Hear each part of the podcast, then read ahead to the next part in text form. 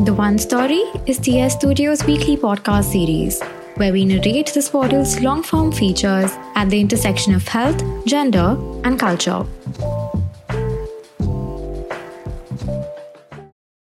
How representation in horror films creates space for our most urgent fears by Rohitha Naraharisetty.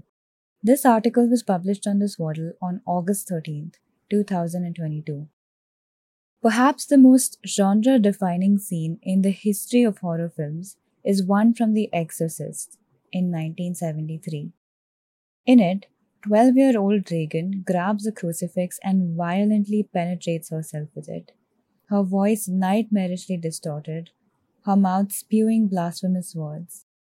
It is a gruesome thing to witness, representing a fear that is almost too unspeakable the chastity of a little girl on the verge of puberty, forcibly taken from her by a demonic entity. The scene speaks to how the horror film genre has always been an archive of our deepest, darkest fears, recording society's id and its changing story. There's arguably no better way to know ourselves than to know what we collectively fear the most. In The Exorcist, the opening sequence features soundscapes and visuals evoking the Arab other.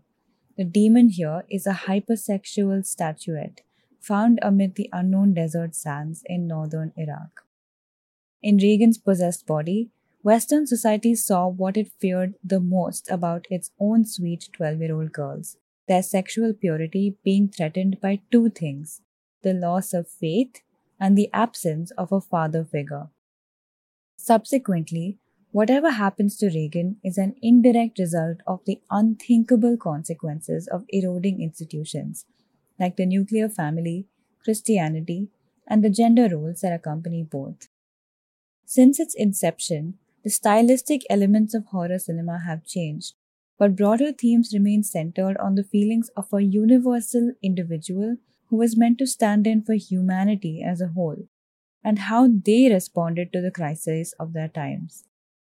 Sometimes it was the fear of the radioactive fallout from nuclear war. Others, it was fears of the Red, the communist, perverted, and depraved other who threatened the American way of life. Alien and Invasion of the Body Snatchers are examples of these, where horror blends in with sci fi to encompass largely reactionary fears about outsiders. The question at the heart of the genre, then, is whose fears exactly do these films represent? A return to the status quo was always the movie's end, the monstrous entities defeated, peace once again returning. In other words, the status quo was preferable, peaceful, placid, and always under the shadow of something uncanny. And while these fears are supposedly universal, it is only the already privileged for whom an upset in the status quo is the most frightening thing imaginable. For others, this upset is just what is needed. The anxieties of the cis-het Christian white men these films portrayed thus inevitably revolved around the loss of control. But for many others, the status quo was never peaceful. It was in fact the horrific, the terrifying, and the abject. There looms within abjection one of those violent, dark revolts of being, directed against a threat that seems to emanate from an exorbitant outside or inside, ejected beyond the scope of the possible, the tolerable, the thinkable, notes philosopher Julia Kristeva in Powers of Horror, an essay on abjection. Overwhelmingly, women have been the subjects of horror. They have been entered, stabbed, cut up, killed, eaten, and even worn in a string of films that, in representing the anxieties around the female body, ended up torturing it. For a long time, it seemed like there were only two possibilities for women in horror a restoration to the status quo or an irreversible, horrific change. Women's bodies were then fertile ground for not only representing conservative fears but also expressing their consequences. But over the years, the way we as a culture began to imagine women's bodies itself has undergone a shift. Even as overtly anti establishment politics declined, the last two decades have seen a shift in what we considered political. Marginalized bodies, their experiences, and their location in the societal feeding chain have all become live wires of the cultural conversation, forever changing what was once taken for granted. In 2020, right in the aftermath of the Me Too movement and Time's Up, an overall cultural reckoning with violence, power, and sex, there came The Invisible Man, an H.G. Wells classic retold to represent the horror of gaslighting. Incidentally, the term itself came from Gaslight, a 1944 movie, but it acquired the catharsis it needed with The Invisible Man simply for the way that female protagonists are subjects of horror without being objects of it. The protagonist, Cecilia, is subject to torment the way many women in horror are, but the villain isn't just one bad man or demon. It's an entire institutional setup built to not believe women a nuance that few other films in the past have ventured to incorporate. In being forced to navigate a culture of disbelief at women's stories, Cecilia's horror becomes ours. We don't simply watch her, but we experience it, painfully aware of what she's going through. Other modern movements like Black Lives Matter were, in comparison to their counterparts from the 1960s and 70s, more focused on enacting cultural shifts than political ones. They began conversations outside the formal seats of power, where everyone is accountable and beholden to introspect their own identities and privileges. Then, a cultural reckoning. The enemy wasn't external, but within. It could even be ourselves, not as individuals, but as identities with histories of power. And so it came to be that horror began to depict domestic violence, as with the invisible man, within the larger context of utter alienation by a system. Contrast this with The Shining from 1963, a masterpiece in its own right, where a man's descent into madness is depicted through the way he terrorizes his wife and son, but from his perspective rather than hers. The story of horror's revival and its inversion of the uncanny is incomplete without Jordan Peele's Get Out, a film where evil is white supremacy and the birth of the nation that is America. It contains all the elements of horror that disturb us with one fundamental difference. The horror isn't the future, it's the present, and more importantly, the distant past. Us from 2019 similarly holds a mirror up to America, showing its own dark double back to itself and exposing the hypocrisies of the exalted stories it told about itself and its progress. The genre as a whole moved from cinematic representations of abstract fears to critique with a capital C, asking us to re examine what we think we fear and showing us what we should fear instead.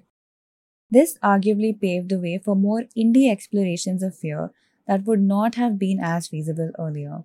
In 2020, amid the height of tensions around immigration and Brexit, there was His House, a film about immigration from the immigrant's point of view. It is as horrific, surreal, and elevated as any others representing fears around invasion.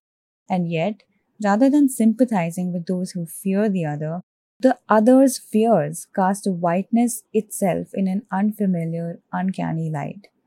In other words, where whiteness was formerly the point of view, it has now started to get upended into something grotesque. Alongside films that explored and subverted identities like whiteness and masculinity, there are also those that have begun to explore inequality and class in new ways. Parasite in 2020 was one that shot to mainstream success for depicting inequality in ways that make aspiration, wealth, and even the polite benevolence of wealth turn malevolent. They are nice because they're rich, observes Chung Sook in the film. If The Exorcist was the archetypal possession story involving a mother and a daughter, Under the Shadow from 2016 is its own resurgence as its own uncanny double.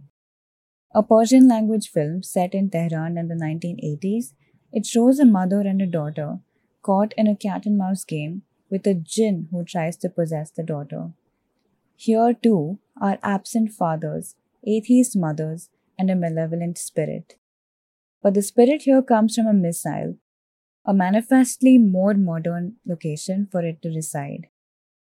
The context is, contrary to the placid suburban bliss of The Exorcist, a war zone and the PTSD that comes from living in one. That any of these films achieved the mainstream success they did isn't a fluke or a coincidence, but signals a shift in our greater political consciousness too. With the help of social justice movements turning the gaze back into society, horror films began to reflect our own darkness back to us, rather than seeking the scares from elsewhere. Still, the blockbuster hits that had to do with religious possession remain a staple with the Conjuring and Insidious franchises, both haunting stories of yore and ultimately conservative at their core. Even as evil itself has begun to change, these films serve as reactionary throwbacks to the misogyny that lies lurking in the depths of faith based horror. But rather than being the mainstream, the success of these franchises can now be read as outliers, even loving homages to the old guard of horror, even as the landscape shifts. When the people who were formerly othered are telling the stories, the stories point to the audience's sensibilities and aren't afraid of placing the blame for misery and terror where it ought to be. The present crop of horror films then force us to re examine what abjection is. Is it us, or is it the state of the world itself? With more diverse people telling the story of our times, it quickly becomes obvious that it isn't what wakes us up, but what keeps us up at night that congeals into the darkness we are so terrified to confront. This podcast is brought to you by TS Studios, the production company that brings the Swaddles creative point of view to original podcasts and films.